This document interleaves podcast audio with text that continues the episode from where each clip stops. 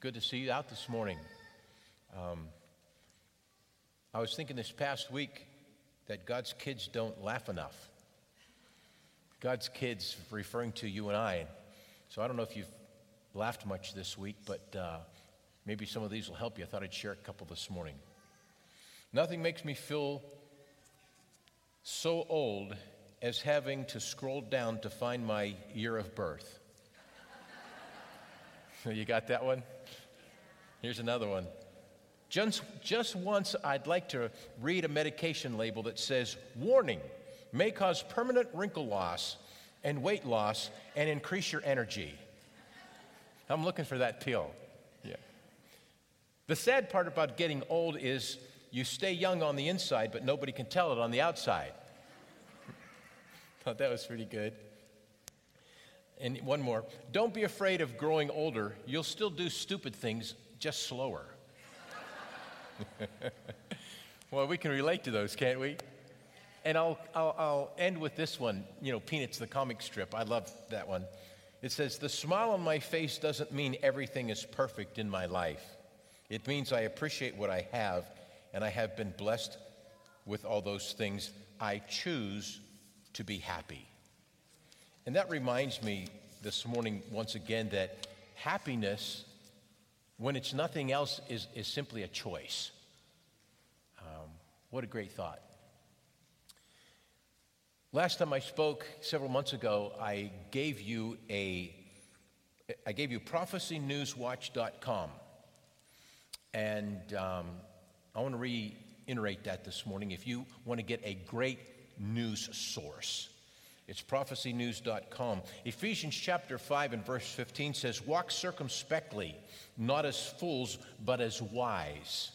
Ephesians 5:15. And that's simply reminding us that as Christians, we need to know what's going on in the world around us. And sometimes when we watch or listen to the news, we get so discouraged, don't we?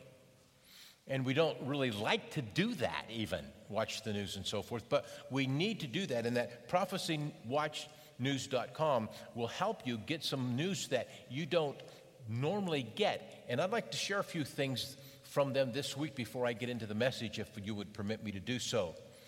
It said, uh, record heat waves, massive fire, nados, and we're uh, familiar with that. That's right here at home where, where, where we live. Um, earthquakes says something truly dynamic appears to be happening. And it isn't just because the amount of carbon dioxide in the air suddenly reached some tipping point. I hope you'll not fall for that one. Here at home, this may turn out to be the worst year of wildfires that we've ever seen. Experts are telling us they've seen these fire tornadoes and they've never seen them as big as what they've seen this year right here. At the same time, in Phoenix, they're having all kinds of dust storms. And in Virginia, where I left to come here almost a year ago this month, um, they're getting all kinds of floods. That's just in the United States. And then Indonesia, 7.0 earthquake this year.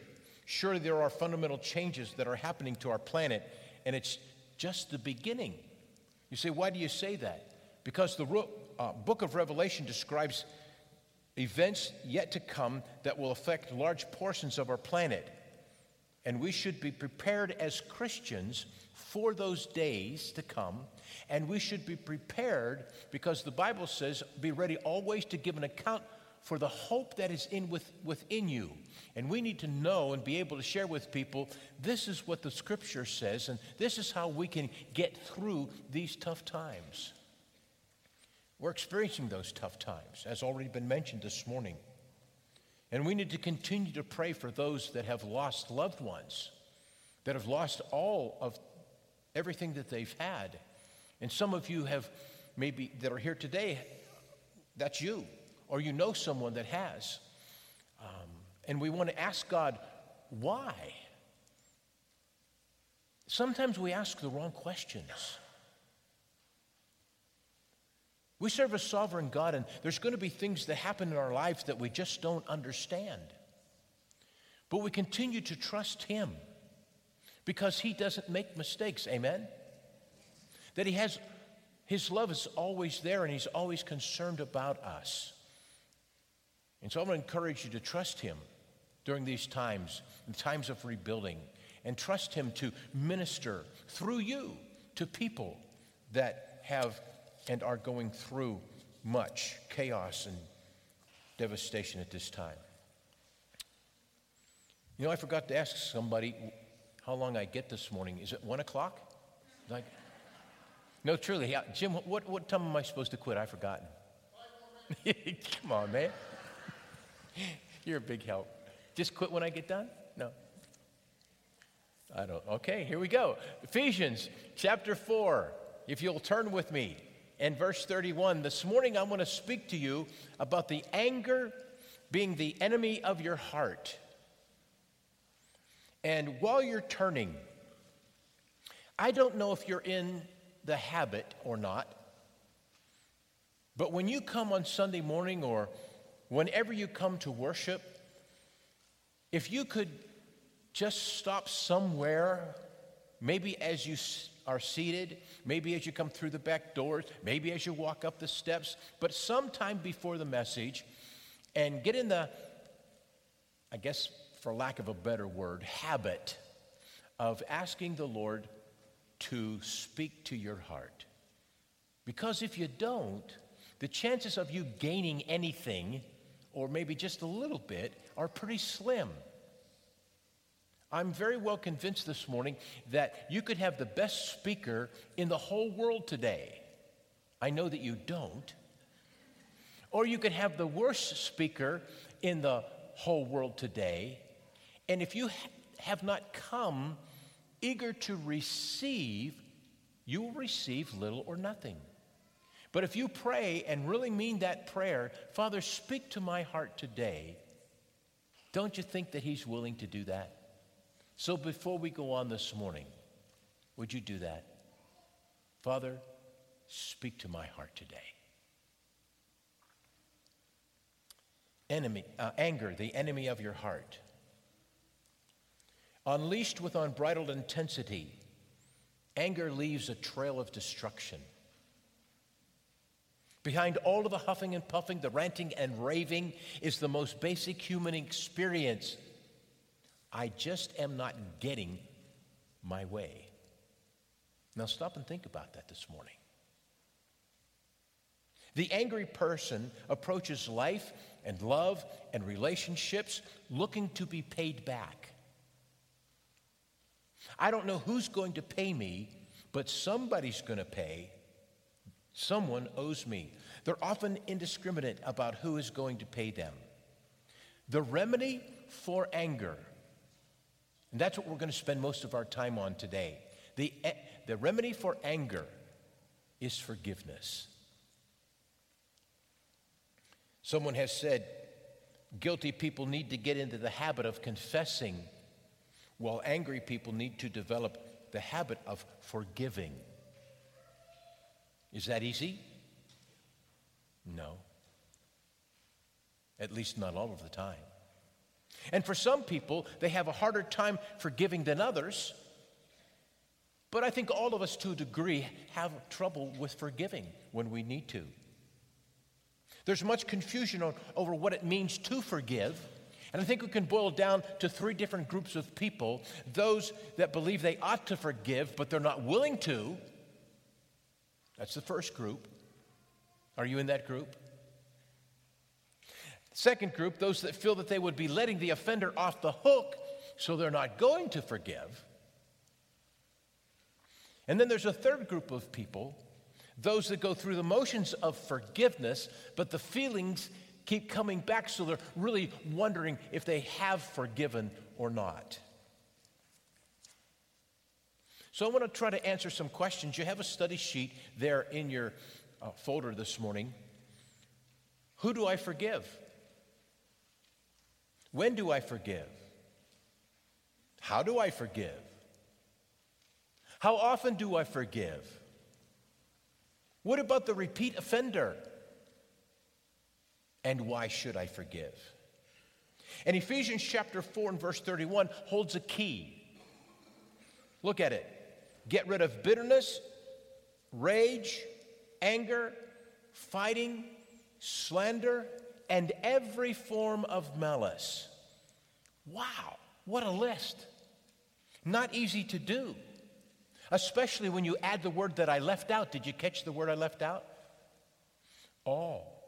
Get rid of all bitterness, all rage, all anger, all slander, and every form of malice. Here in God's Word, you and I, as His kids, are commanded, it's not a suggestion. We are commanded to get rid of anger. So we must ask the question how do I get rid of an emotion? And the, the, the term uh, um, get rid of here simply means to remove or to separate yourself from. Have you ever been walking along and ran into a uh, spider web? Did you just casually try to get rid of that spider web? No, I mean, we go into all kinds of antics and gyration just to get rid of it. I think the reason why is we think maybe the spider might still be there. I don't know. But we do that. That's the idea here of get rid of. Malice is the general ill will towards another person. The general ill will towards another.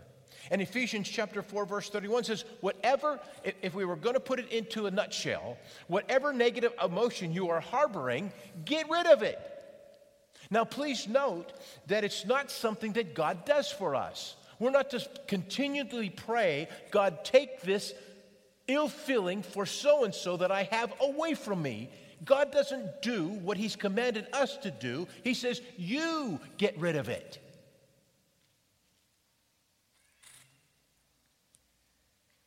You say, Grant, come on. That was written over 2,000 years ago by the Apostle Paul that had no idea of what was going on in my life in the 21st century.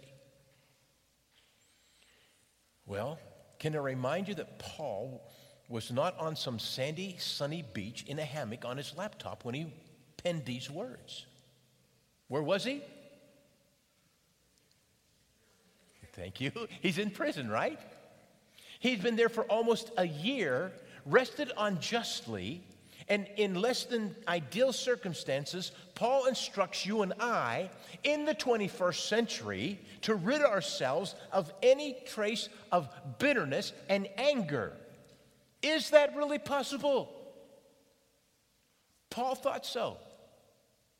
A matter of fact, he doesn't give us an out. Nor does he point to an extreme situation and says, that's exempt. So, the first thing that we see about forgiveness this morning is there is no excuse for not forgiving. And I must determine whether or not I will be obedient to God and do as He instructs, or I will not. I don't have to wait, please understand, for the feelings to come before I forgive someone. No, I simply am obedient and do what he says, forgive. The longer I wait to forgive someone, the harder it's going to come. So that's why he says, forgive, and there's no excuse for not doing so. I know that's tough. So this morning, next question What if there is a way to rid ourselves of being angry? Would you be interested? Do you know any angry people? Chances are that at some time, some point in their life, they chose not to forgive someone of an offense and they are holding on to that. And that always breeds bitterness in our lives. The thinking today is that anger is simply a response to someone or a situation. I mean, it's not my fault that my boss is incompetent. It's not my fault that my husband's brain dead. Ooh, that was tough. Or, or whatever. It's just not my fault. How can I rid myself of my anger when it is a justified response to stuff that I have no control over? Careful You've just described a victim. And victims are powerless, they have no control over their lives. Victims are at the mercies of others. Victims can only react. Feelings of victimization fuel our justification and excuses. A victim will always have an excuse. Have you noticed? After all, what should we expect from someone who has suffered so? So, pain and hurt create an insatiable wall of excuses and rationalizations. And in time, I come to believe the lie. What lie is that? That it's okay for me to behave the way I do. I just don't have a choice. You do have a choice. The victim is under no obligation to change. There is no incentive. It's easier to remain the same and what? Make excuses. Victims aren't proactive about change at all. Instead, they want the one that hurt them to pay. That's their primary goal in life. This opens the door of, of their heart to bitterness. And believing that they cannot get rid of all bitterness, rage, anger, fighting, and slander, and every form of malice, I mean, what did Paul know that we don't know here? Look at the next verse, verse 32. Be kind and compassionate to one another. Let's say the next word together, would you? Forgiving each other.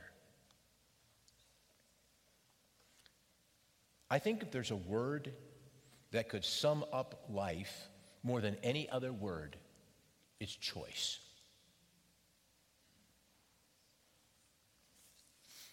We've all made some good choices and we like to relish in those.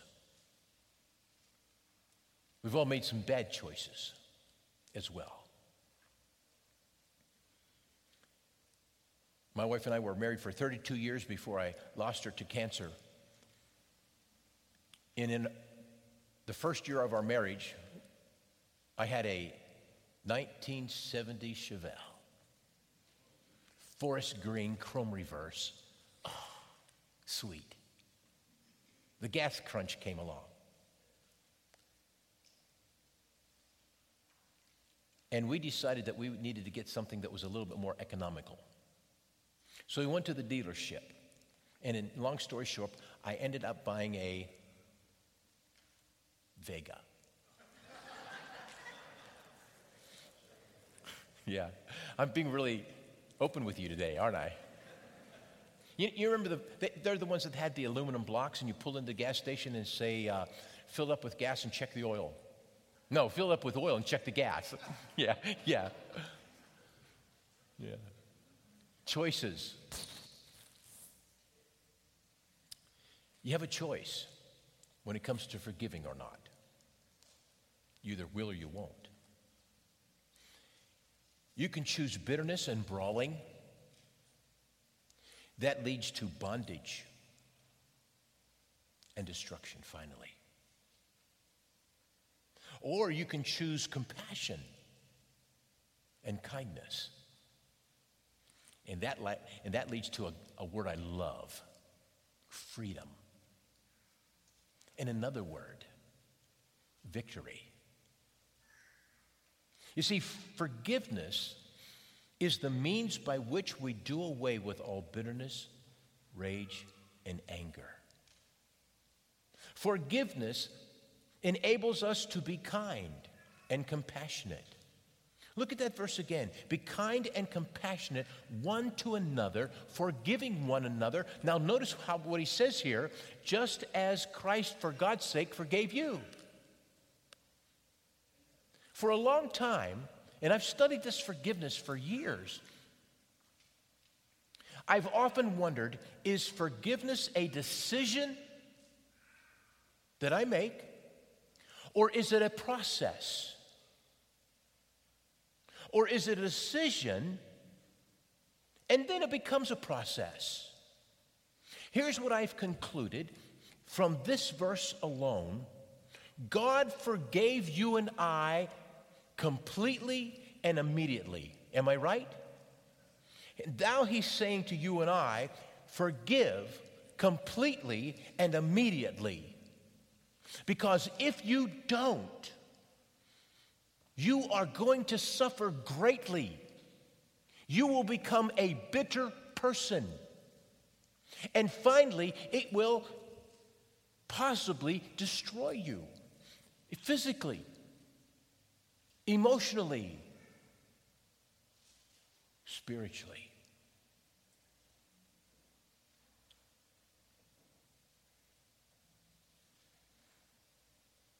Paul is calling us to a standard of behavior that the world thinks is unrealistic, isn't he? And maybe some of you are thinking, I agree. It sounds pretty unrealistic to me. Turn with me now, if you would, to Matthew chapter 18. And we're going to be looking at verses 21 through 35. Matthew 18, 21 through 35. The next thing we'll be looking at how often do we forgive someone? Verse 21 Then Peter came to him and said, Lord, how often shall my brother sin against me and I forgive him? Up to seven times? And Jesus said to him, I do not say to you up to seven times, but up to 70 times seven. Now, seven is a uh, an important number in the Bible. It's a, the, uh, the number of completion. And here, Jesus looks at Peter and he says, Not seven times. Come on, Peter. 70 times seven. 490, right? So 495, 6, 7, 8, 9. And then I'm going to let you have it. No, that's not the idea here at all. You know what it is.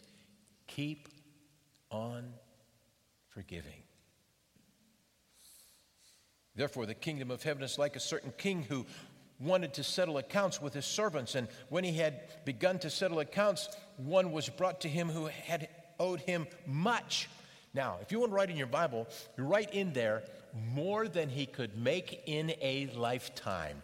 That's what he owed this man. But as he was not able to pay, his master commanded that he be sold along with his wife, his children, and everything that he had, so that the payment might be made full. Verse 26 The servant therefore fell down before him, and he said, Please have mercy on me. I will pay you. And the master was moved, verse 37, with compassion and released him and forgave him of his debt. Jesus redefines forgiveness here and answers the question how often? When is it right ne- not to forgive? The answer is never. Keep on forgiving. Easy?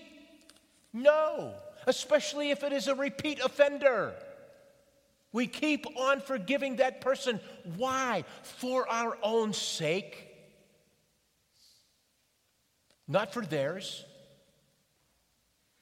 Peter, like many of us, assumed that forgiveness is for the benefit of the offender. No, it is not. Forgiveness, defined, is the decision to cancel a debt. Are you willing to do that? I can do that whether I feel like it or not. By choosing simply to be obedient to God's word, who says, forgive.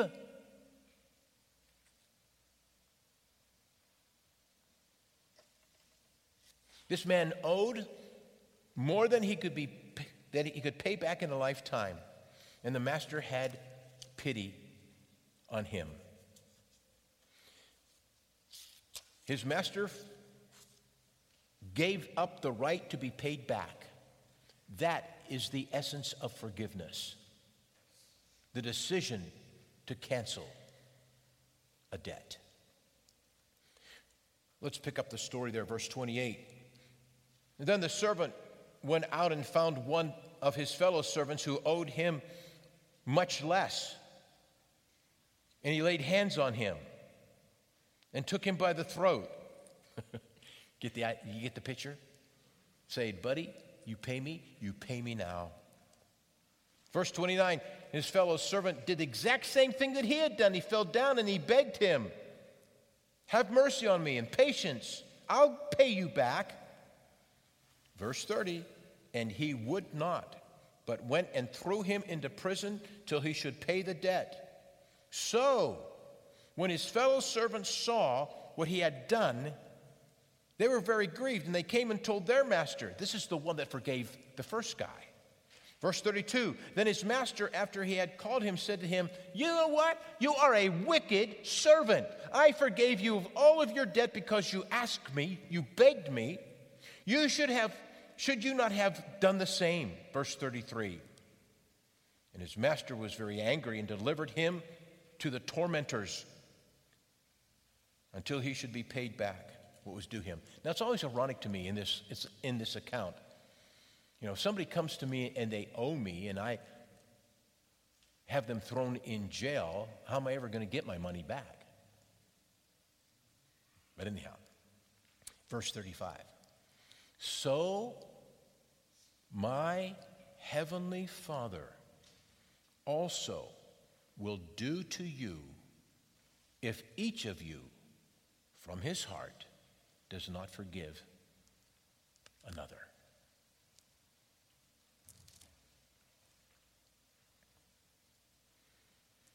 On forgiveness, he was thrown into prison. That's where we get unforgiveness always leads to bondage. The story's not done there. Jesus adds the zinger there in verse 35. This is how my heavenly Father will treat you unless you forgive that person. That person that's coming to your mind right now. That person that hurt you, embarrassed you. The person that abandoned you, rejected you. Those that owe you. And you don't have to think long because you see their face in your mind.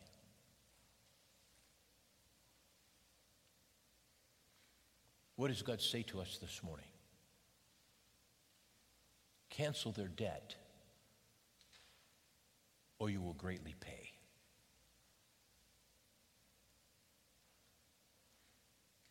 That's a stern warning for those that choose not to forgive.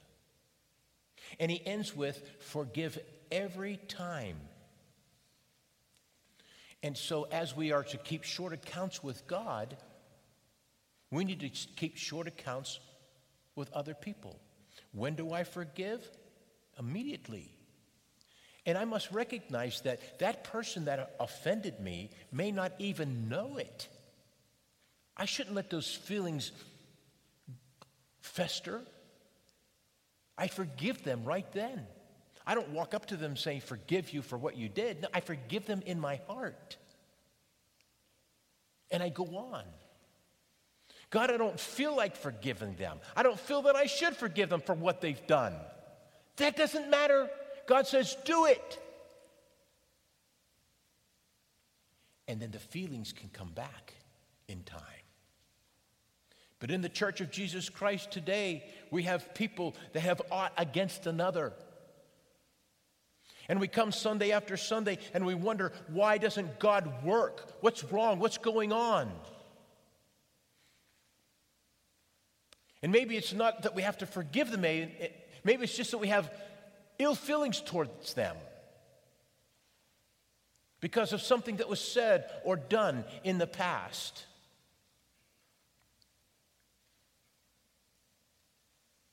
Listen, if you want to be paid back for wrongs done you, you are going to be the one that pays. Cancel the debt today and be set free.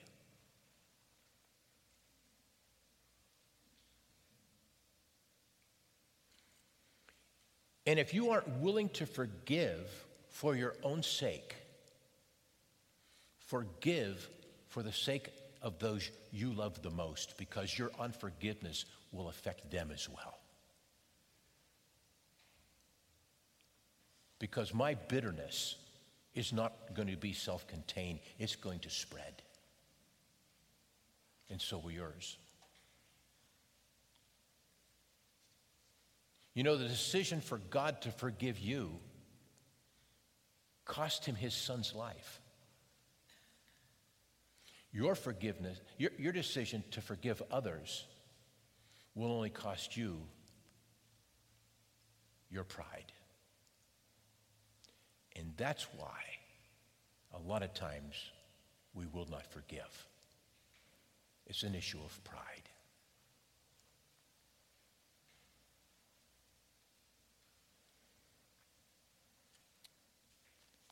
Let me share some verses with you this morning on forgiveness as we draw this to a close.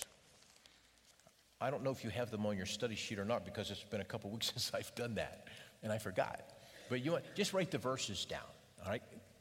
Um, Matthew chapter 6, verse 15.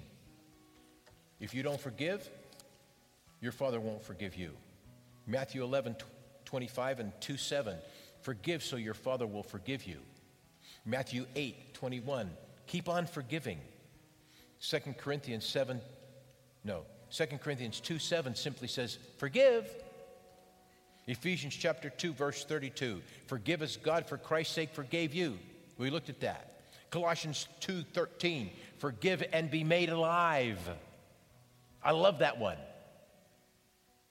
If you're wondering why you don't feel alive this morning, that the Christian life has kind of become humdrum, and, and you're wondering what's going on, maybe there's someone you need to go to today. Maybe as we end this service, you just need to get up and move around and say, go to that person, you say, you know, I, I, I just want to say I love you in the Lord, and if you know that there's something between you and them, I forgive you. Luke 6 37, forgive and you will be forgiven. You see, here again, my forgiveness from God is conditional on my forgiving others. God says, if you don't forgive, I'm not going to forgive you. So when do we forgive? Immediately. And the longer I wait, the harder it becomes. How about the repeat offender? Them too.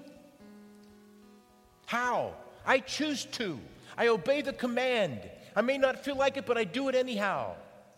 How often? I keep on forgiving. How do I know if I really have forgiven? We haven't touched on that one today. When I think about the situation or the occasion in the past, it doesn't affect me like it once did. Proof that I have forgiven. I forgive you, and then you bring it up, you haven't forgiven. And when sh- should I not forgive? Never. And then the last one. We've answered it already. Why should I forgive? For my own sake and those I love the most. Look up here. You're going to choose freedom or bondage. No one can choose for you, but God's ready to set you free today if you just simply be obedient to Him.